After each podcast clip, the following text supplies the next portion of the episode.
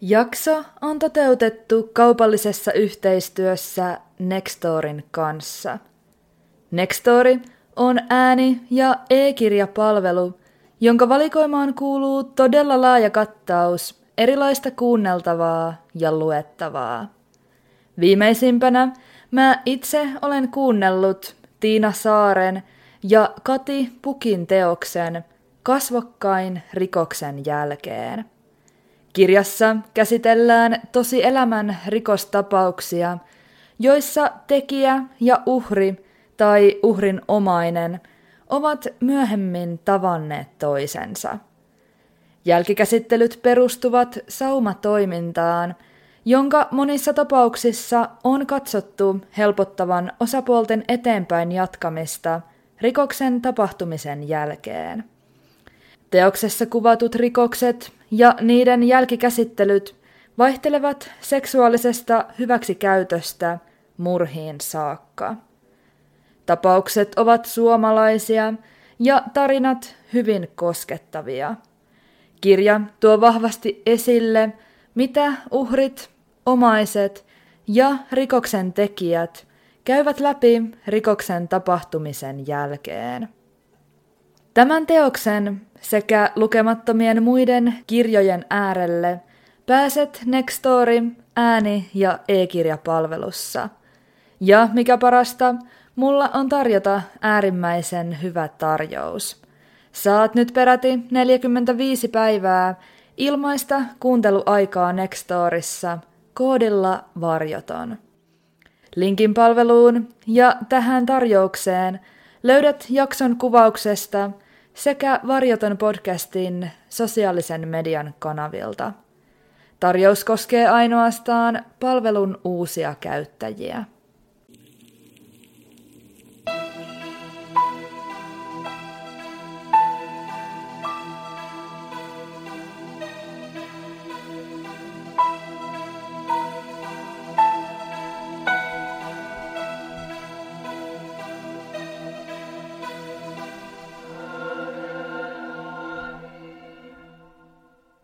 Oikein lämpimästi tervetuloa Varjoton podcastin uuden jakson pariin. Mahtavaa, että oot löytänyt tänne. Varjoton on podcast, joka käsittelee tosi elämän rikostapauksia sekä erilaisia mysteerejä läheltä ja kaukaa. Jaksot ilmestyvät joka toinen sunnuntai ja niitä voit kuunnella yleisimmistä podcast-palveluista. Tavoitteena on lähestyä aihetta kuin aihetta avoimesti ja nimenmukaisesti jättämättä mitään puolta varjoon. Tämänkertaisessa jaksossa käsittelyssä on maailmalla todella tunnetuksi noussut tapaus, joka on monilta osin hyvin poikkeava. Tähän tapaukseen tuntuu nivoutuvan kaikki mahdolliset, toinen toistaan ikävämmät teemat – Väkivalta eri muodoissaan, vuosia jatkunut vainoaminen, ihmisen katoaminen sekä hämäriin olosuhteisiin sijoittuva kuolema. Kokonaisuudessaan itse koen tämän tapauksen hyvin häiritseväksi ja yhdeksi harvoista, jonka yksityiskohdat tuppaavat palaamaan mieleen yön pimeinä tunteina silloin, kun sitä vähiten toivoisi. Tämänkertaisessa jaksossa käsittelyssä on Cynthia Cindy Jamesin mystinen kohtalo. Ennen jakson kuuntelua pyydän tarkastamaan jakson kuvauksesta löytyvät sisältövaroitukset.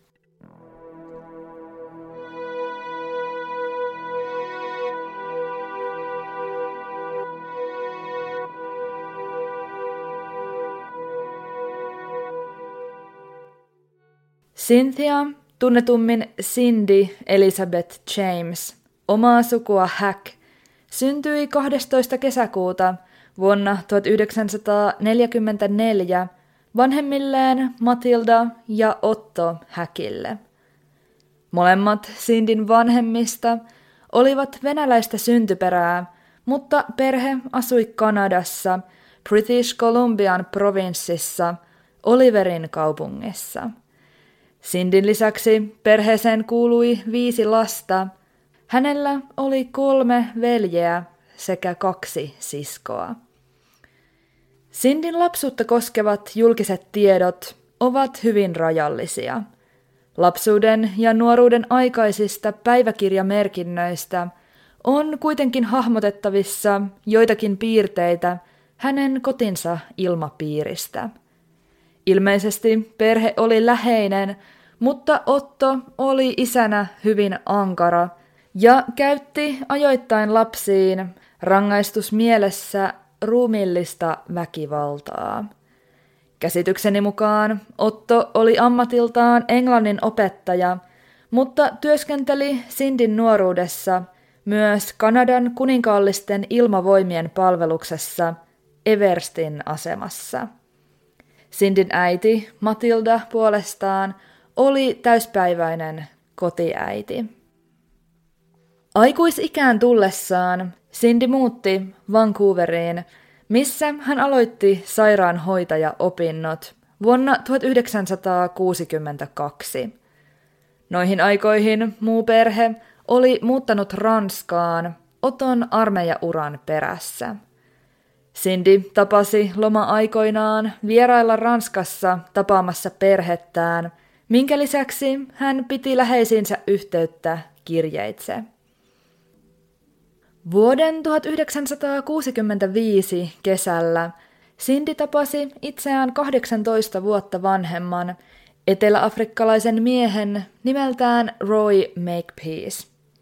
Mies oli muuttanut yhdessä vaimonsa ja kahden lapsensa kanssa Kanadaan, ilmeisesti Royn opintojen tai työn perässä.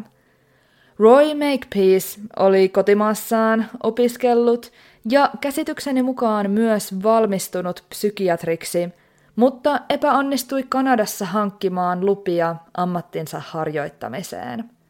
Tämän myötä mies päätyi työskentelemään British Columbian yliopistoon lääketieteellisen tiedekunnan apulaisprofessorin virkaan. Noihin aikoihin Sindillä oli käynnissä tutkimusprojekti, jonka toteuttamisessa hän sai apua Royalta.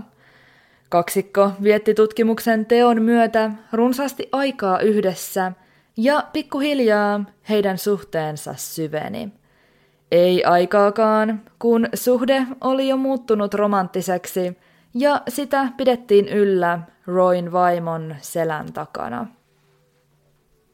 Vain reilun vuoden jatkuneen tapailun jälkeen Joulukuussa 1966 Cindy ja Roy menivät naimisiin vain muutamaa päivää sen jälkeen, kun Roy oli eronnut entisestä vaimostaan. Samana vuonna Cindy oli valmistunut sairaanhoitajaksi ja aloittanut työt Vancouverin yleissairaalassa, missä hänen toimenkuvaansa kuului ilmeisesti lapsipotilaiden hoitaminen – Sindin vanhemmat eivät suhtautuneet tuoreen avioparin liittoon kovinkaan suopeasti. Erityisesti heitä huoletti kaksikon suuri ikäero, ja etenkin isä Otto katsoi Roin käyttävän hyväkseen Sindin kuvailtua naiviutta ja herkkäuskoisuutta. Sindin läheisten mukaan avioparin suhde oli henkisesti etäinen – ja jokseenkin levoton. Kertoman mukaan Cindy joutui liiton aikana kohtaamaan jälleen lapsuutensa ikävät ja traumaattiset kokemukset, sillä hänen aviomiehensä oli riitatilanteissa fyysisesti väkivaltainen. Vuoden 1982 kevään vaihtuessa kesään Sindin ja Roin avioliitto tuli päätökseensä. Cindy pakkasi tavaransa, otti mukaan koiransa Heidin ja muutti vuokraamansa asuntoon, joka sijaitsi erään omakotitalon alakerrassa. Erosta huolimatta Cindy ja Roy pysyivät puheväleissä ja pitivät puhelimitse suhteellisen paljon yhteyttä toisiinsa. Saman vuoden 1982 syyskuun lopulla Huolestunut Cindy ilmaisi perheelleen ja ystävilleen epäilyksensä siitä, että joku oli väijynyt häntä hänen kotinsa liepeillä. Nämä epäilykset saivat vahvistusta, kun Cindy vastaanotti sarjan häiritseviä puheluita. Ensimmäinen puhelu tuli lokakuun alkupuolella kuun seitsemäntenä päivänä. Tuolloin Cindy oli yksin kotona, kuuli puhelimen soivan ja vastasi siihen. Soittaja oli mies, joka kuvaili, kuinka tulisi raiskaamaan Sindin. Kauhuissaan nainen lopetti puhelun, mutta vain hetkeä myöhemmin puhelin soi uudestaan. Vastatessaan Cindy kuuli puhelimen toisesta päästä vain raskasta hengitystä. Vastaavanlaiset puhelut jatkuivat päivittäisinä. Cindy oli kaiken aikaa vastahakoinen paljastamaan tarkasti puheluiden yksityiskohtia, mutta äidilleen hän kuvaili soittajien tulevan eri äänillä puhuvalta yksittäiseltä henkilöltä. Se, mitä tuo henkilö tarkalleen ottaen puheluiden aikana sanoi, on jäänyt joiltakin osin epäselväksi, mutta yleisen tiedon mukaan soittajan sävy oli luonteeltaan seksuaalinen ja väkivaltainen. Aina puhelimesta ei Sindin mukaan kuulunut puhetta, vaan ajoittain linjan toisessa päässä vallitsi pelkkä hiljaisuus. Erään tällaisen pelkkää hiljaisuutta sisältäneen puhelun jälkeen Cindy sulki asuntonsa verhot. Tätä seurasi puhelu, jossa soittaja sanoi, älä luule, että verhojen sulkeminen saa minut luulemaan, ettet ole kotona. Lokakuun 12. päivänä tullessa puhelussa soittaja antoi suoran uhkauksen, joka kuului Haen sinut eräänä yönä, Cindy. Tämän viimeisimmän puhelun myötä Cindy oli yhteydessä viranomaisiin. RCMP, Royal Canadian Mounted Police, eli Kanadan ratsupoliisi, vieraili naisen kotona ja kehotti tätä pitämään kirjaa kaikista saapuneista puheluista ja niiden sisällöstä. Tämän lisäksi poliisin mukaan Sindin kannattaisi vaihtaa puhelinnumeronsa ja hänen tulisi ilmoittaa viranomaisille kaikista poikkeavista äänistä, joita havaitsi kotinsa ympärillä. Pian poliisin lähdön jälkeen Cindy sai jälleen pahaenteisen puhelun, jossa soittaja kovasanaisesti uhkasi tulevansa naisen perään. Uhkailu jatkui seuraavana päivänä 13. lokakuuta, jolloin soittaja oli jälleen liikkeellä hyvin selkeästi seksuaalisin aikein. Tuolloin hän jo kuvaili tarkasti, kuinka hänen housujensa vetoketju oli auki. Ennen kuin soittaja kerkesi pidemmälle, puhelu kuitenkin yllättäen Sindin mukaan katkesi. Vain paria päivää myöhemmin Kanadan ratsupoliisi sai Sindiltä ilmoituksen, jossa nainen kertoi jonkun hiippailleen hänen kotinsa ulkopuolella. Cindy oli kertomansa mukaan herännyt aamuyöllä siihen, kun hänen kuistinsa valo oli rikottu. Jälleen kului pari päivää, minkä jälkeen lokakuun 15. päivä Cindy ilmoitti, kuinka hänen takaterassinsa ikkunan läpi oli heitetty kivi ja joku oli tullut sisään. Tuolloin Cindy ei kuitenkaan itse ollut paikalla asunnossa. Neljä päivää tästä, 19. lokakuuta, hän ilmoitti jonkun jälleen tunkeutuneen taloon sisälle – Tällä kertaa tunkeutuja ei ollut ilmeisesti kirjaimellisesti murtautunut taloon, vaan tullut sisään avaimilla, jotka oli pudotettu Sindin sängyn vierustalle. Tämän lisäksi naisen tyyny oli vedetty puukkoa käyttäen täyteen viiltoja. Vaikka soittojen ja muiden tapahtumien päivämäärillä ei ole tapahtumien kulun kannalta välttämättä kokonaiskuvaa katsoen suurta merkitystä, olen kuljettanut tähän saakka päivämääriä mukana syystä. Mielestäni tärkeää on hahmottaa, kuinka nopealla aikataululla kaikki ensi alkuun tapahtui. Cindy mainitsi ensimmäisen kerran tästä mahdollisesta stalkeristaan läheisilleen syyskuun lopulla. Ensimmäisen uhkaavan puhelun hän sai 7. lokakuuta, mistä vain puolitoista viikkoa myöhemmin, 19. lokakuuta, hänen kotiinsa oli kertoman mukaan murtauduttu jo kahdesti.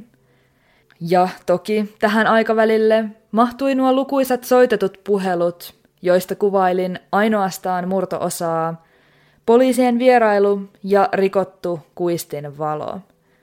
Onkin siis käsittämätöntä ajatella, että kaikki tämä oli vasta alkua. Nimittäin Sindin vainoaminen jatkui yhteensä seitsemän pitkää vuotta.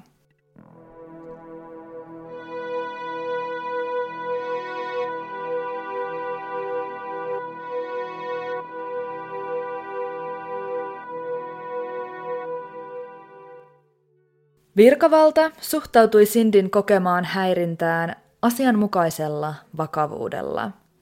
Alkuvaiheessa pääasiallisena tutkintalinjana oli, että vainoamisen taustalla saattoi olla Sindin entinen aviomies Roy Makepeace.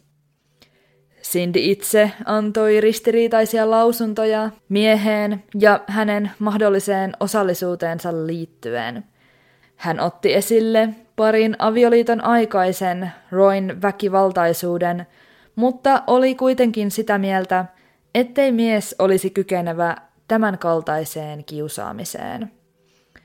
Vuoden 1982 lähestyessä loppuaan Sindin turvallisuuden takaamiseksi päädyttiin verrattain erikoiseen ratkaisuun.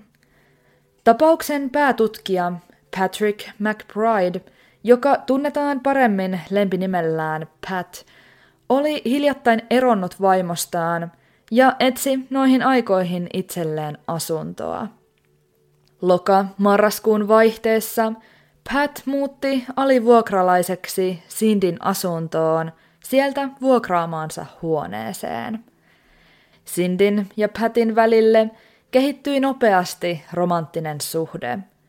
Joidenkin lähteiden mukaan suhde oli olemassa jo ennen muuttojärjestelyitä, mutta ilmeisesti kuitenkin miehen muuttotaloon oli tapahtunut puhtaasti turvallisuussyistä – eikä sen ollut tarkoitus olla millään tavoin pysyvä ratkaisu.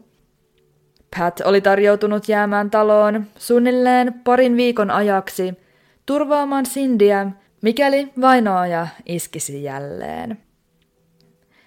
Joitakin päiviä muuton jälkeen Pat löysi autossaan istuvan Roy Makepeacein talon välittömästä läheisyydestä.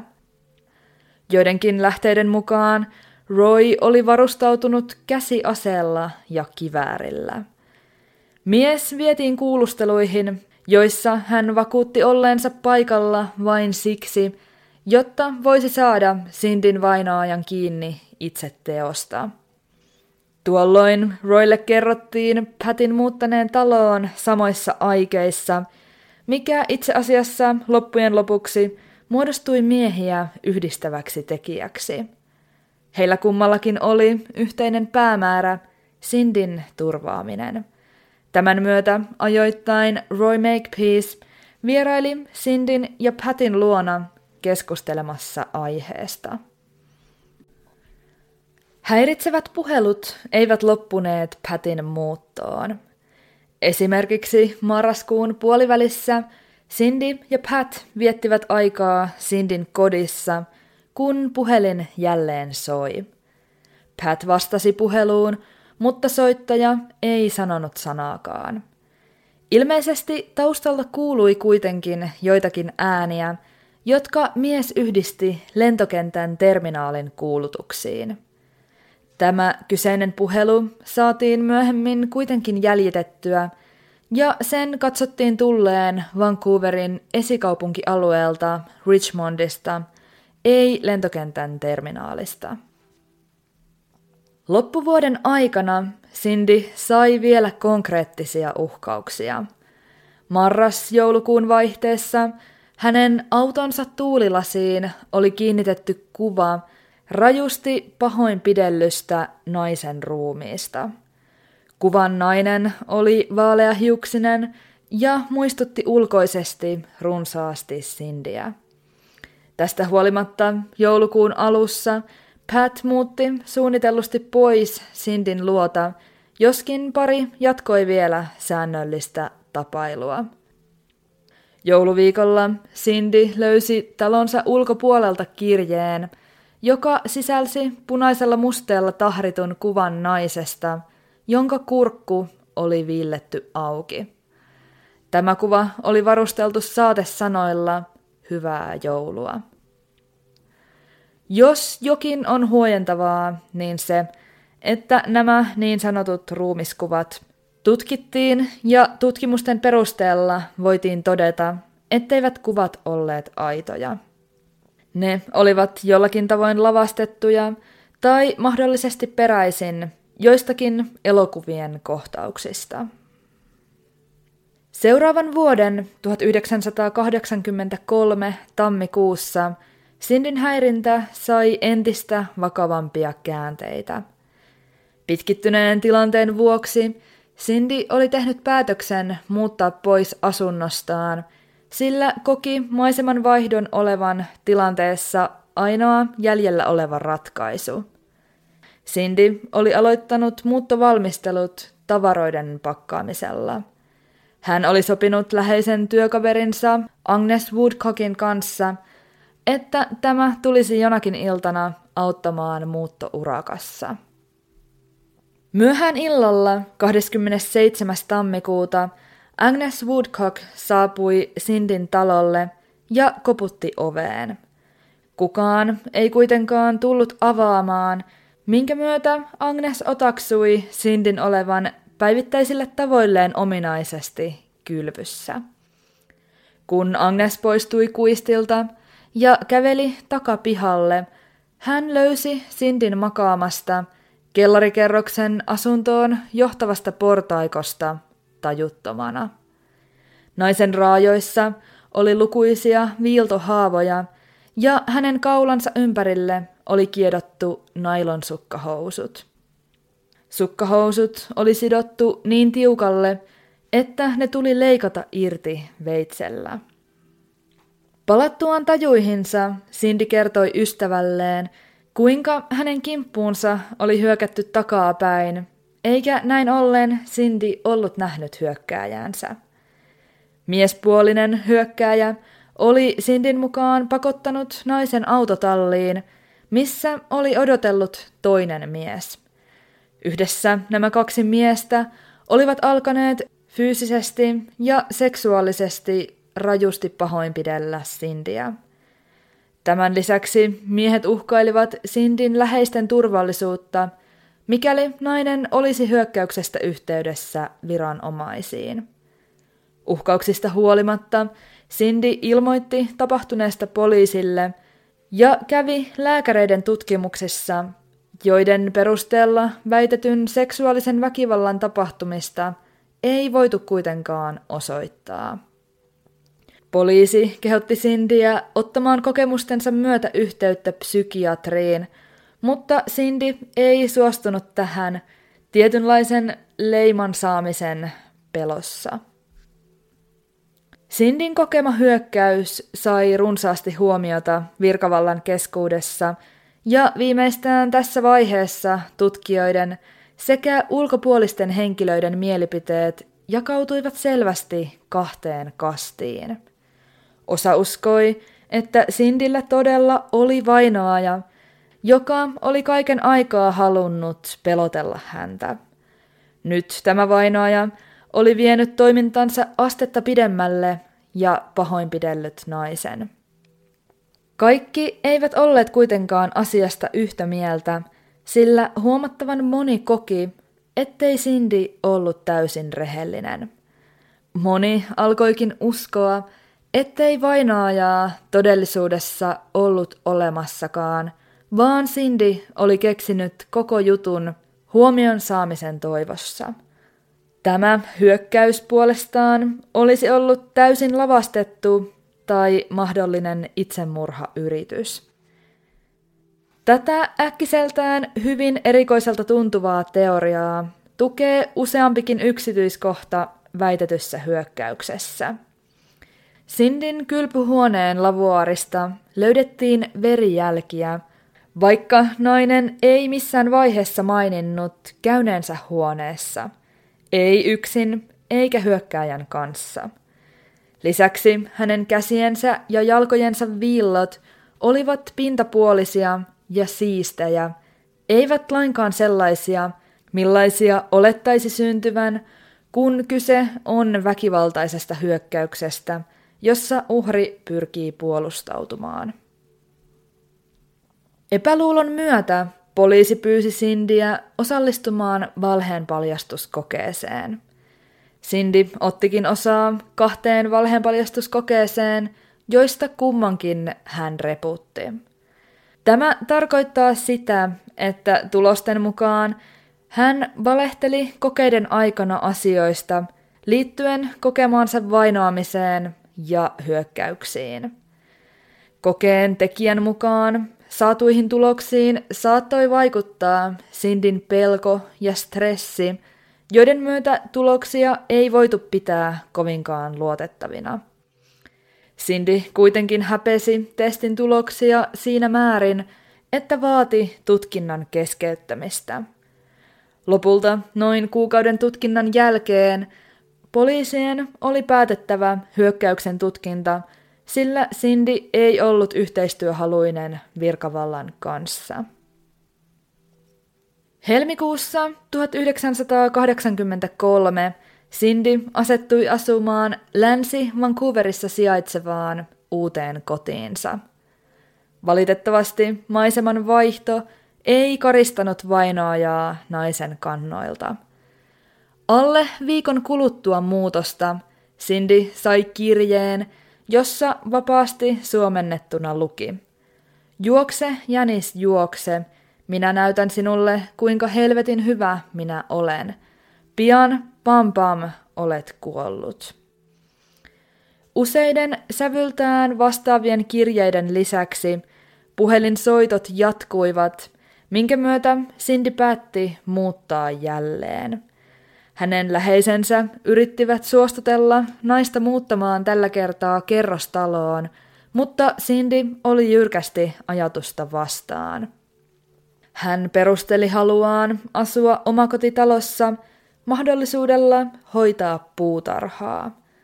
Lisäksi naisen mukaan omakotitalossa oli paremmat oltavat hänen koiransa kannalta.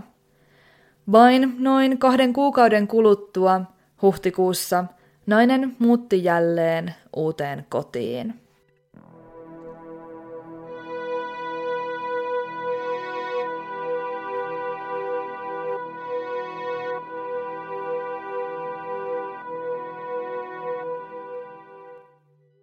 Vuoden 1983 kesän aikana Roy Makepeace yritti lukuisien kalliiden lahjojen avulla parantaa välejään entisen vaimonsa kanssa. Tuolloin hän muun muassa maksoi Sindille lentoliput Indonesiaan, mihin naisen veli Roger oli tuohon aikaan sijoitettuna työskentelemään – näin ollen Cindy todella vieraili veljensä luona Jakartassa, viettäen reissussa aikaa useiden viikkojen verran. Hän oli vain joitakin hetkiä ennen matkalle lähtöään torjunut poikaystävänsä Patin kosinnan, mikä toimi yhtenä lisäsyynä reissun toteuttamiselle. Torjutuksi tullut Pat suhtautui pieleen menneen kosinnan ja sitä seuranneen eron jälkeen Sindin ja tämän vainoamistapaukseen kylmästi. Hän ilmaisi, ettei poliisi enää auttaisi naista, joka ei Patin sanojen mukaan selvästikään ollut valmis ottamaan apua vastaan. Palattuaan Indonesiasta elokuun lopulla Cindy löysi kuistiltaan kirjeen, jossa luki Tervetuloa takaisin, kuolema, viha, veri, rakkaus. Vuoden 1983 lokamarraskuun aikana Cindy löysi puutarhastaan kolmen köydellä sidotun, kuristetun kissan jäänteet. Yhden kuolleen kissan vierellä oli naisen mukaan ollut lappu, joka sanoi, sinä olet seuraava. Cindy teki kaikkensa vainoajan karistamiseksi. Useiden muuttojen lisäksi hän vaihteli autonsa väriä lukuisia kertoja ja kantoi jatkuvasti mukanaan itsepuolustukseen tarkoitettuja välineitä, kuten pippurisumutetta. Koska mitkään Sindin toteuttamat hämäysyritykset eivät tepsineet, ryhtyi nainen entistä radikaalimpiin toimenpiteisiin. Hän palkkasi yksityisetsivän Osi Cabanin auttamaan vainoajan henkilöllisyyden selvittämisessä. Cindy kävi miehen kanssa läpi kaikki yksityiskohdat kokemaansa vainoamiseen liittyen. Etsivä vakuutti, että nyt vainoaja tultaisiin saamaan kiinni, vaikka todellisuudessa hänellä oli epäluuloinen olo. Miehen mukaan hänet valtasi tunne, ettei Cindy ollut täysin rehellinen eikä kertonut kaikkea tapaukseen liittyen. Miehen havaintojen mukaan Cindy käyttäytyi tyypillisiin uhreihin nähden poikkeavalla tavalla. Hän oli hyvin rauhallinen eikä vaikuttanut erityisen pelokkaalta. Tästä huolimatta Caban asensi Sindin kotiin valvontakameroita sekä radion, joka yhdistyi suoraan hänen toimistoonsa. Seuraavan vuoden 1984 tammikuun lopulla yksityisetsivä kuuli merkillisiä ääniä asentamastaan radiosta. Kuulemiensa äänien perusteella etsivä kiirehti Sindin talolle. Olohuoneen lattialta makaamasta hän löysi tajuttoman Sindin, jonka käden lävitse oli isketty leipäveitsi. Veitsi lävisti niin ikään kirjeen, johon oli lehdestä leikatuin kirjaimin kirjoitettu Nyt sinä kuolet, ämmä. Cindy vietiin kiireisesti paikalliseen sairaalaan, missä hänen vammansa saatiin hoidettua. Myöhemmin hän kuvaili yksityisetsivälle viimeisimpiä asioita, mitä omien sanojensa mukaan hyökkäyksestä muisti. Hän kertoi, kuinka oli nähnyt miespuolisen henkilön saapuvan tontilleen. Tämän jälkeen mies hyökkäsi Sindin kimppuun lyöden tätä tylpällä esineellä pään alueelle. Ilmeisesti Cindy oli mennyt iskun seurauksena toimintakyvyttömäksi, muttei tajuttomaksi, sillä hän osasi kertoa miehen työntäneen neulan hänen käteensä. Lääkärit todella löysivät tämän neulan jäljen, mutta naisen elimistöstä ei löydetty merkkejä huumaavista aineista. Tähän liittyen on todettava, en ole täysin varma, tehtiinkö ylipäänsä minkäänlaisia kokeita tällaisten aineiden löytämiseksi. Vuoden 1984 kesän aikana Sindin vainoaminen voimistui entisestään – Kesäkuun loppupuolella yksityisetsivä Ozzy Caban sai naiselta panikin täyteisen puhelun, jonka myötä mies ryntäsi Sindin talolle. Etsivän saapuessa Cindy piileskeli talon puutarhassa ja kertoi jonkun tunkeutuneen sisään taloon. Etsivä meni tarkastamaan tilannetta ja löysi Sindin koiran pahoinpideltynä kellarista. Koiran ympärillä oli vastaavanlainen köysi, millaista oli käytetty edellisenä syksynä löydettyjen kissojen pahoinpitelyssä.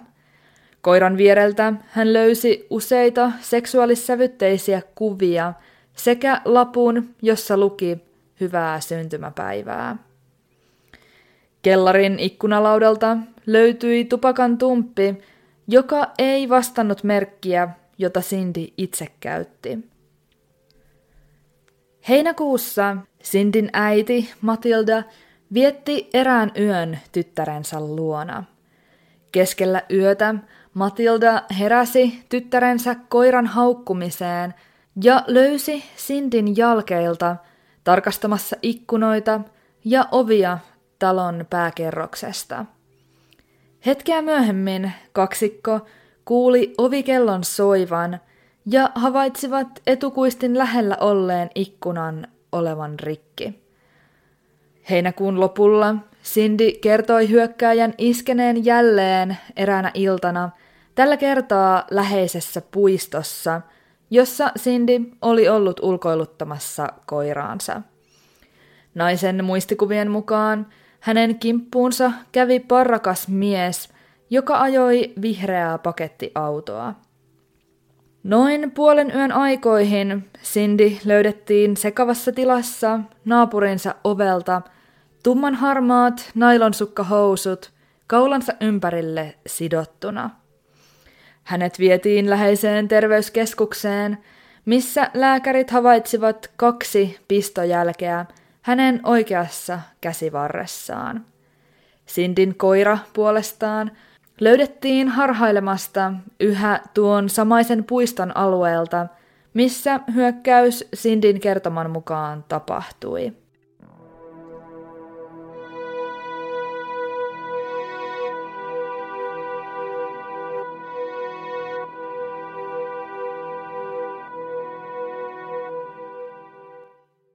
Lokakuussa Cindy hypnotisoitiin tavoitteena herätellä tarkempia muistikuvia hyökkäyksistä ja niiden tekijöistä. Tuolloin nainen kertoi hämärän muistonsa kaksoismurhan todistamisesta, mutta ei antanut tähän liittyen tuossa vaiheessa minkäänlaisia lisätietoja. Seuraavan vuoden 1985 tammikuussa jälleen hypnoosin alaisena – Cindy kertoi poliisille nähneensä vuonna 1981 toteutetun mökkireissun yhteydessä entisen aviomiehensä murhanneen kaksi henkilöä, joiden ruumiit mies oli paloitellut kirveellä. Sittemmin selvisi, että Sindin sisko oli ollut mukana tällä mökkireissulla, eikä hänellä ollut minkäänlaista muistikuvaa mistään poikkeavasta, mitä mökillä olisi tapahtunut. Vuoden 1985 kesäkuun loppupuolella Cindy joutui vastentahtoisesti Vancouverin Lions Gate-sairaalan psykiatriselle osastolle yritettyään itsemurhaa ottamalla yliannostuksen reseptilääkkeitä. Kaikesta huolimatta Cindy kiisti tarkoituksenmukaisuutensa ja väitti, ettei hän ollut aikeissa surmata itseään. Sairaalajakso ei ollut pitkä. Heinäkuun alussa kotiutunut Cindy antoi viranomaisille luvan kuunnella hänen ja Roy Makepeacein välistä puhelinkeskustelua. Puhelun aikana Cindy nosti esiin hypnoosissa palautuneen muiston, väitetysti Roin suorittamaan kaksoismurhaan liittyen. Keskustelun aikana mies kiisti kaikki syytökset ilmaisten Sindin olevan hullu ja omavan valtavan kostofantasian. Mainittakoon tässä välissä, poliisi tutki Sindin väitteitä, mutta ei löytänyt minkäänlaisia todisteita – ei kadonneita henkilöitä, ei ruumiita, ei mitään, mikä olisi viitannut väitteiden totuudenmukaisuuteen. Nauhoitetun puhelun pohjalta Kanadan ratsupoliisi sijoitti poliiseja valvomaan Sindiä, tämän entistä aviomiestä sekä kahta muuta epäiltyä, joiden henkilöllisyyttä ei ole paljastettu julkisuuteen. Kaikkien henkilöiden valvonta oli intensiivistä. Sitä jatkui viikon ajan yötä päivää. Mitään huomion arvoista ei kuitenkaan ilmennyt, minkä myötä valvonta päädyttiin lakkauttamaan. Mielenkiintoista on, että myöskin Sindin vainoaja hiljeni täysin koko tehovalvonnan ajaksi, mutta aktivoitui jälleen valvonnan päätyttyä. Elokuun alussa Cindy ilmoitti poliiseille kotonaan tapahtuneesta tulipalosta. Viranomaiset löysivät palaneen sanomalehden palasia sisälle levinneinä. Vain paria päivää myöhemmin Cindy ilmoitti jälleen uudesta tulipalosta kotonaan. Elokuun lopulla eräänä aamuyönä ennen kello viittä Sindin kodin kellarikerroksen kylpyhuoneessa syttyi kolmas tulipalo. Paikalle saapuneet viranomaiset löysivät Sindin keskustelemasta kiivaasti yksityisetsivänsä kanssa, kertoen olleensa koiransa kanssa ulkoilemassa. Kotiin palattuaan hän oli sanojensa mukaan havainnut tulipalon. Kylpyhuoneen ikkuna oli hieman raollaan, mutta ikkunalaudalla ollut pöly ja noki paljastivat, ettei ikkunasta oltu tultu taloon sisään, eikä kuljettu talosta ulos. Palon syttymistä tutkinut etsivä uskoikin, että Cindy oli sytyttänyt tulipalon itse, mutta varmuutta tämän tai muiden palojen sytyttäjästä ei koskaan saatu. Syksyllä 1985 psykologi tohtori Anthony Marcus kävi Kanadan ratsupoliisin edustajan pyynnöstä Sindin kanssa lukuisia keskusteluja. Näiden keskustelujen perusteella psykologi esitti näkemyksen, jonka mukaan Cindy saattoi kärsiä dissosiatiivisesta identiteettihäiriöstä, eli sivupersoonahäiriöstä. Psykologin mukaan täten mahdollista oli, että Cindy oli itse vainoamisen ja hyökkäysten takana, mutta ei kyennyt muistamaan sitä. Vuoden 1985 joulukuussa Cindy muutti jälleen. Vain reilua viikkoa myöhemmin autoilijat löysivät naisen puolitajuttomana ojasta – noin kuuden kilometrin päästä kotoaan.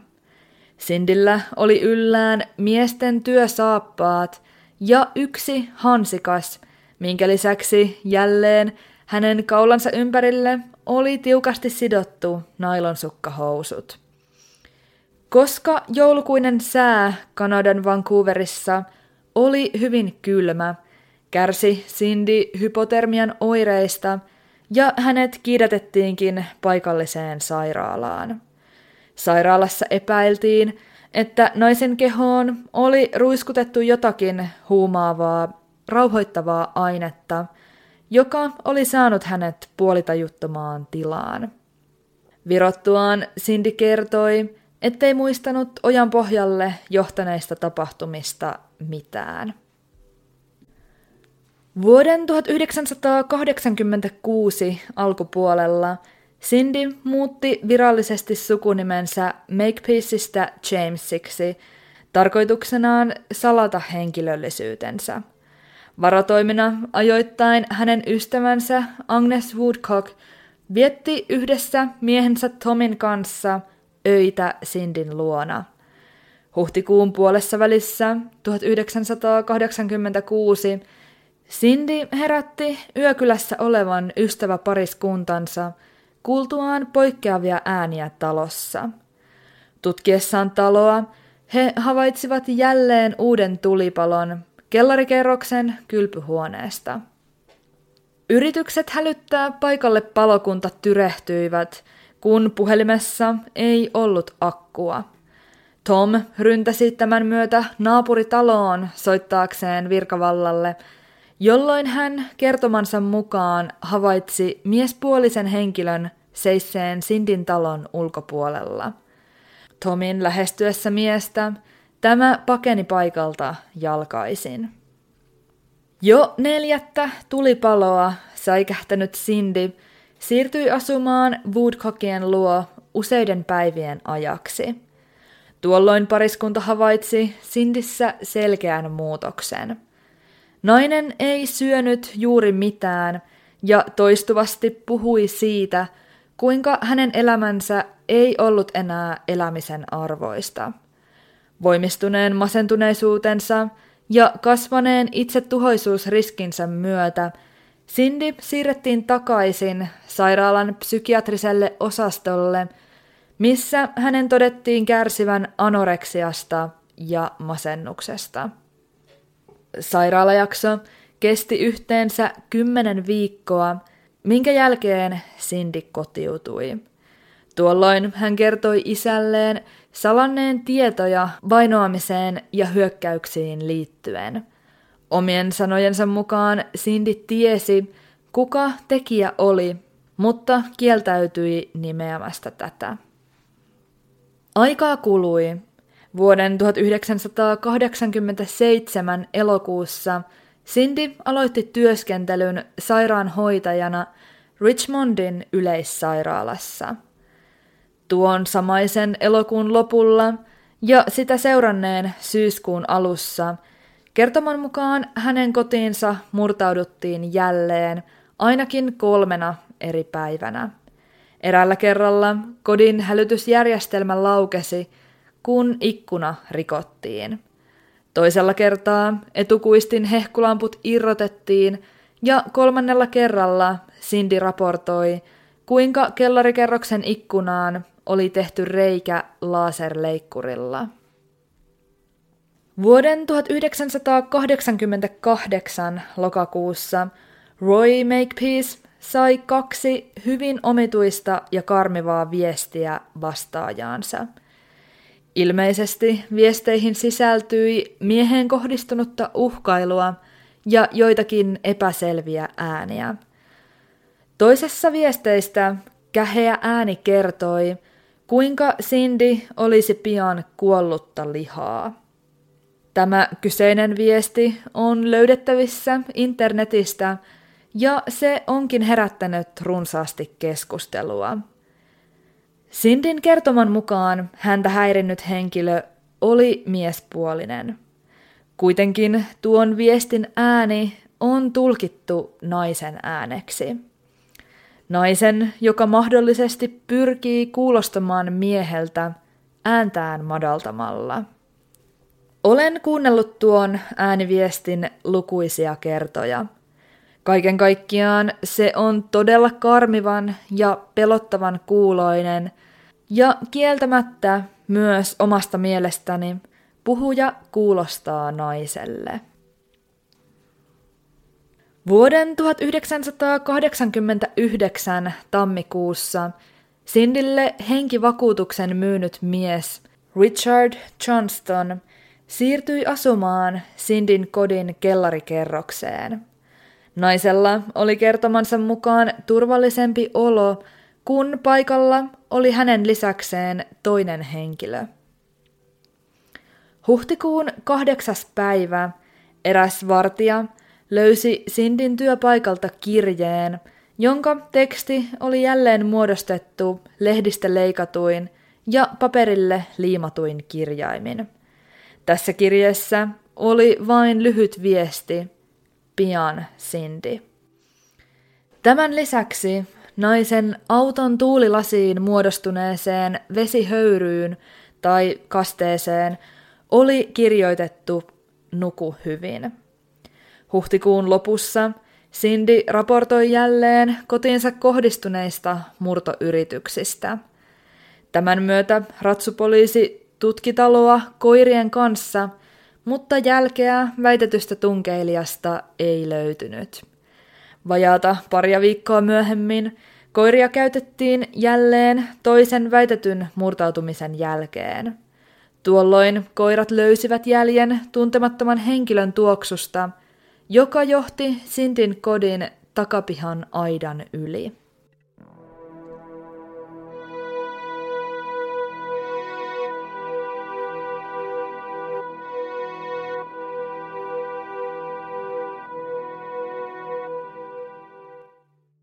Lopulliset käänteet jo seitsemän vuotta jatkuneelle tapahtumaketjulle saivat alkunsa 25. toukokuuta vuonna 1989 noin kello neljän aikoihin iltapäivällä.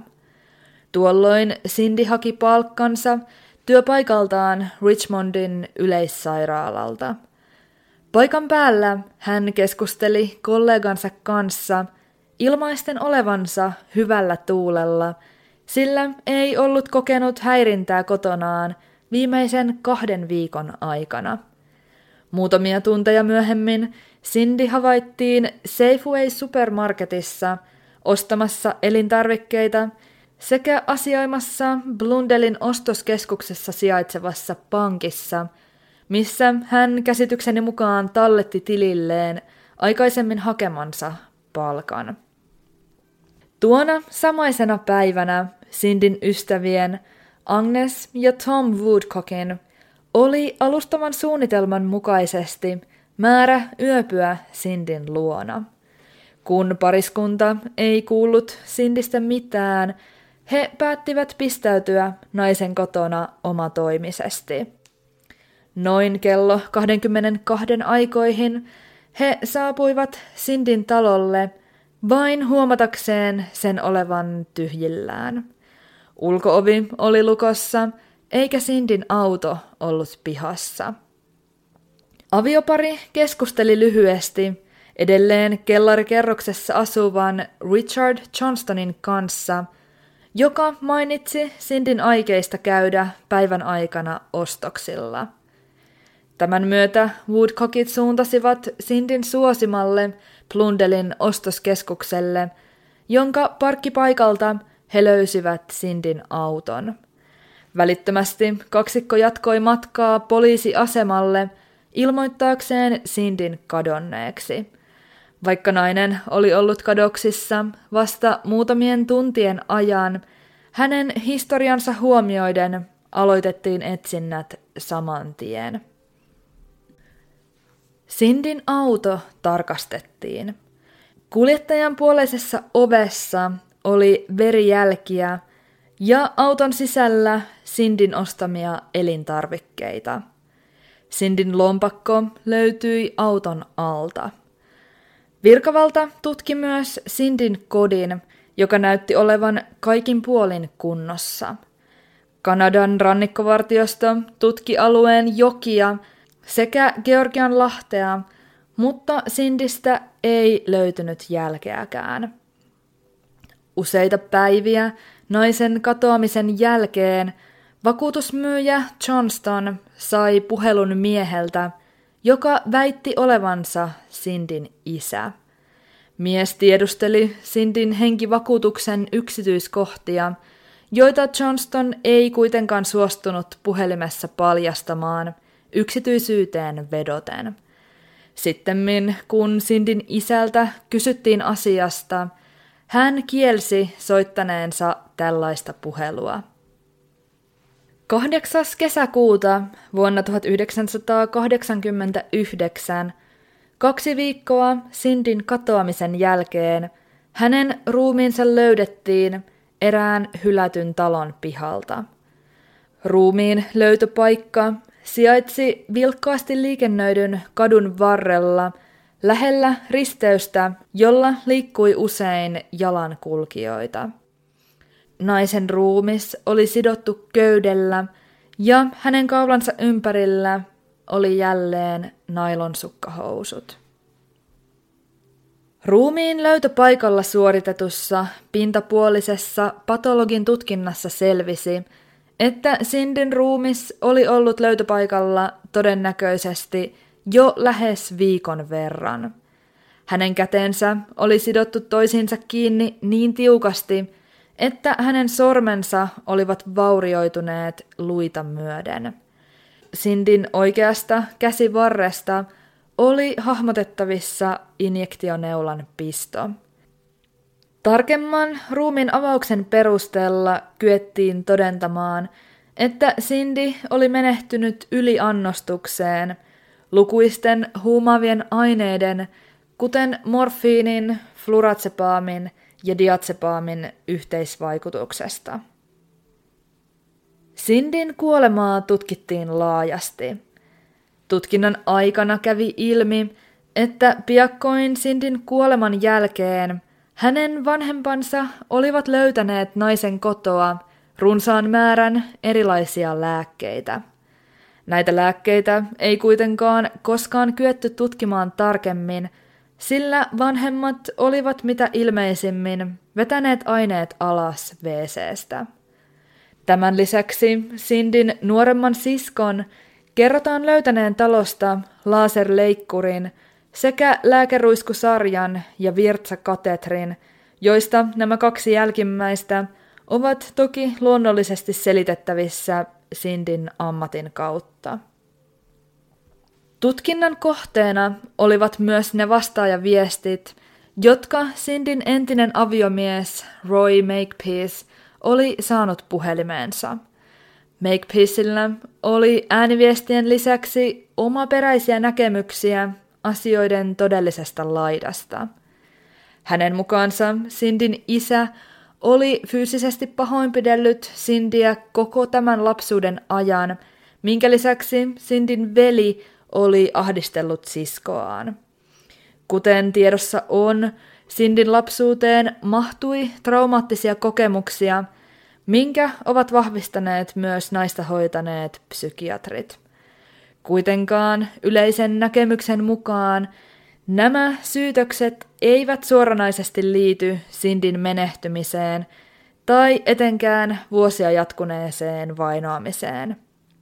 Ne toimivat taustatekijöinä siinä tapauksessa, että Cindy olisi itse kaiken takana, mutta täyttä varmuutta mistään ei olla kyetty osoittamaan. Tasan vuosi Sindin katoamisen jälkeen kuolinsyytutkinta päättyi. Harkinnan jälkeen ei kyetty määrittämään, oliko Cindy menehtynyt murhan, itsemurhan vai tapaturman seurauksena. Kuten sanottu, mielipiteet Sindin kohtaloa koskien jakautuvat lähinnä kahtia. Osa uskoo, että Sindillä todella oli vainoaja, joka vuosien ajan pelotteli ja satutti naista, minkä jälkeen lopulta surmasi Sindin. Mikäli tämä on totuus, olisi vainoajan täytynyt olla todella hyvä siinä, mitä tekee, mikäli asian voi näin ilmaista. Hän olisi kyennyt seitsemän vuoden ajan toimimaan jättämättä jälkeensä yhtäkään sellaista jälkeä, joka olisi johdattanut tutkijat hänen peräänsä.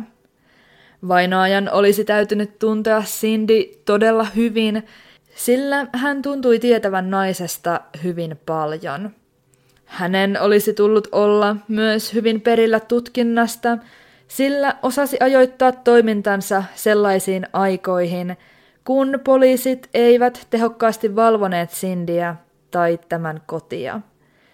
Keskusteluissa mahdollisena epäiltynä esiin on nostettu poliisi Pat McBride, joka oli jo tapauksen hyvin varhaisessa vaiheessa valmis muuttamaan Sindin luo asumaan. Ratkaisu oli kieltämättä poikkeava, ja Patilla olisi ollut teoriassa kaikki tarvittavat tiedot tapahtuneen kaltaisten asioiden suorittamiseen. Poliisi ei kuitenkaan pidä miestä epäiltynä, ja tutkinnassa ollaan päästy varmuuteen, ettei Patilla ole osuutta vainoamiseen. Osa tapausta seuranneista uskoo, ettei mitään vainoajaa todellisuudessa ollutkaan, ei ainakaan kokoaikaisesti. Sen sijaan Cindy itse olisi ollut tapahtumien takana.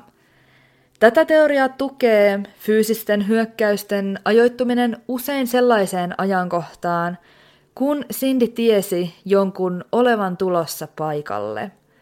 Toisin sanoen, mikäli hän olisi lavastanut hyökkäykset – hän olisi tiennyt, että joku tulisi nopealla aikataululla löytämään hänet.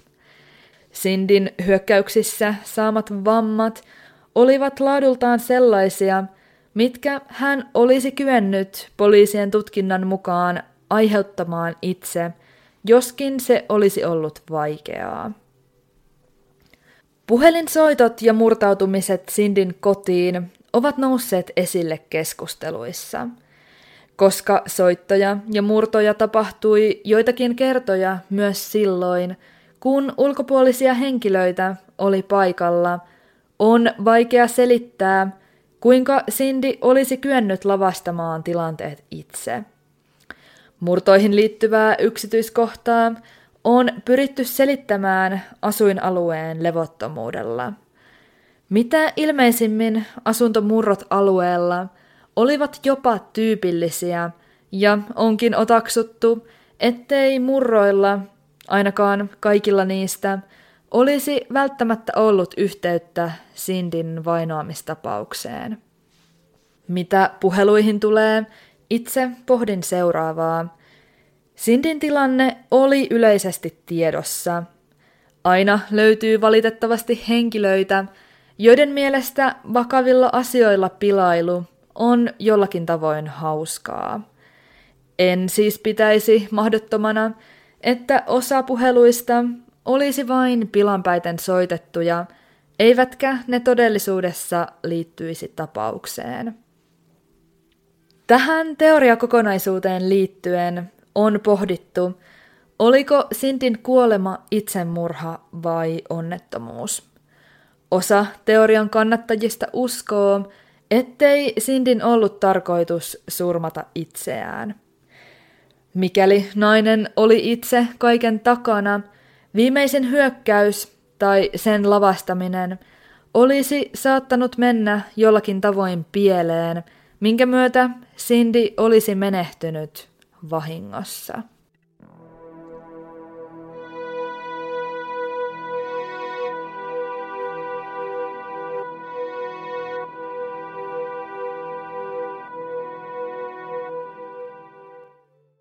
Tässä tapauksessa hyvin moni asia on epävarma. Puolueettoman tiedon löytäminen ja oman mielipiteen muodostaminen on haastavaa. Kuitenkin varmaa on se, että Cindy oli uhri, joko jonkun ulkopuolisen tekijän tai oman mielenterveytensä uhri. Varmaa on, että hänen kohtalonsa oli erittäin surullinen, mikä ikinä siihen johtikin.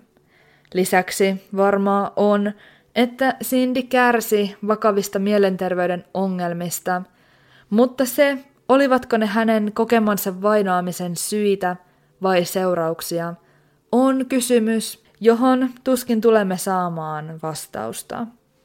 Kuten aina, tässäkin totean, mikään ei ole mahdotonta.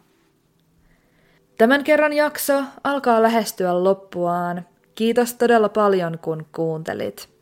Palautetta, toiveita tai muita jaksosta heränneitä ajatuksia voit jakaa podcastin sosiaalisen median kanavilla tai sähköpostilla, jotka kaikki löydät jakson kuvauksesta. Kuulisin suurella mielenkiinnolla juuri sinun mielipiteitäsi tätä tapausta koskien. Ensi kerralla tarkastelussa on taas jokin toinen aihe, jota käsittelen avoimesti, jättämättä mitään puolta varjoon.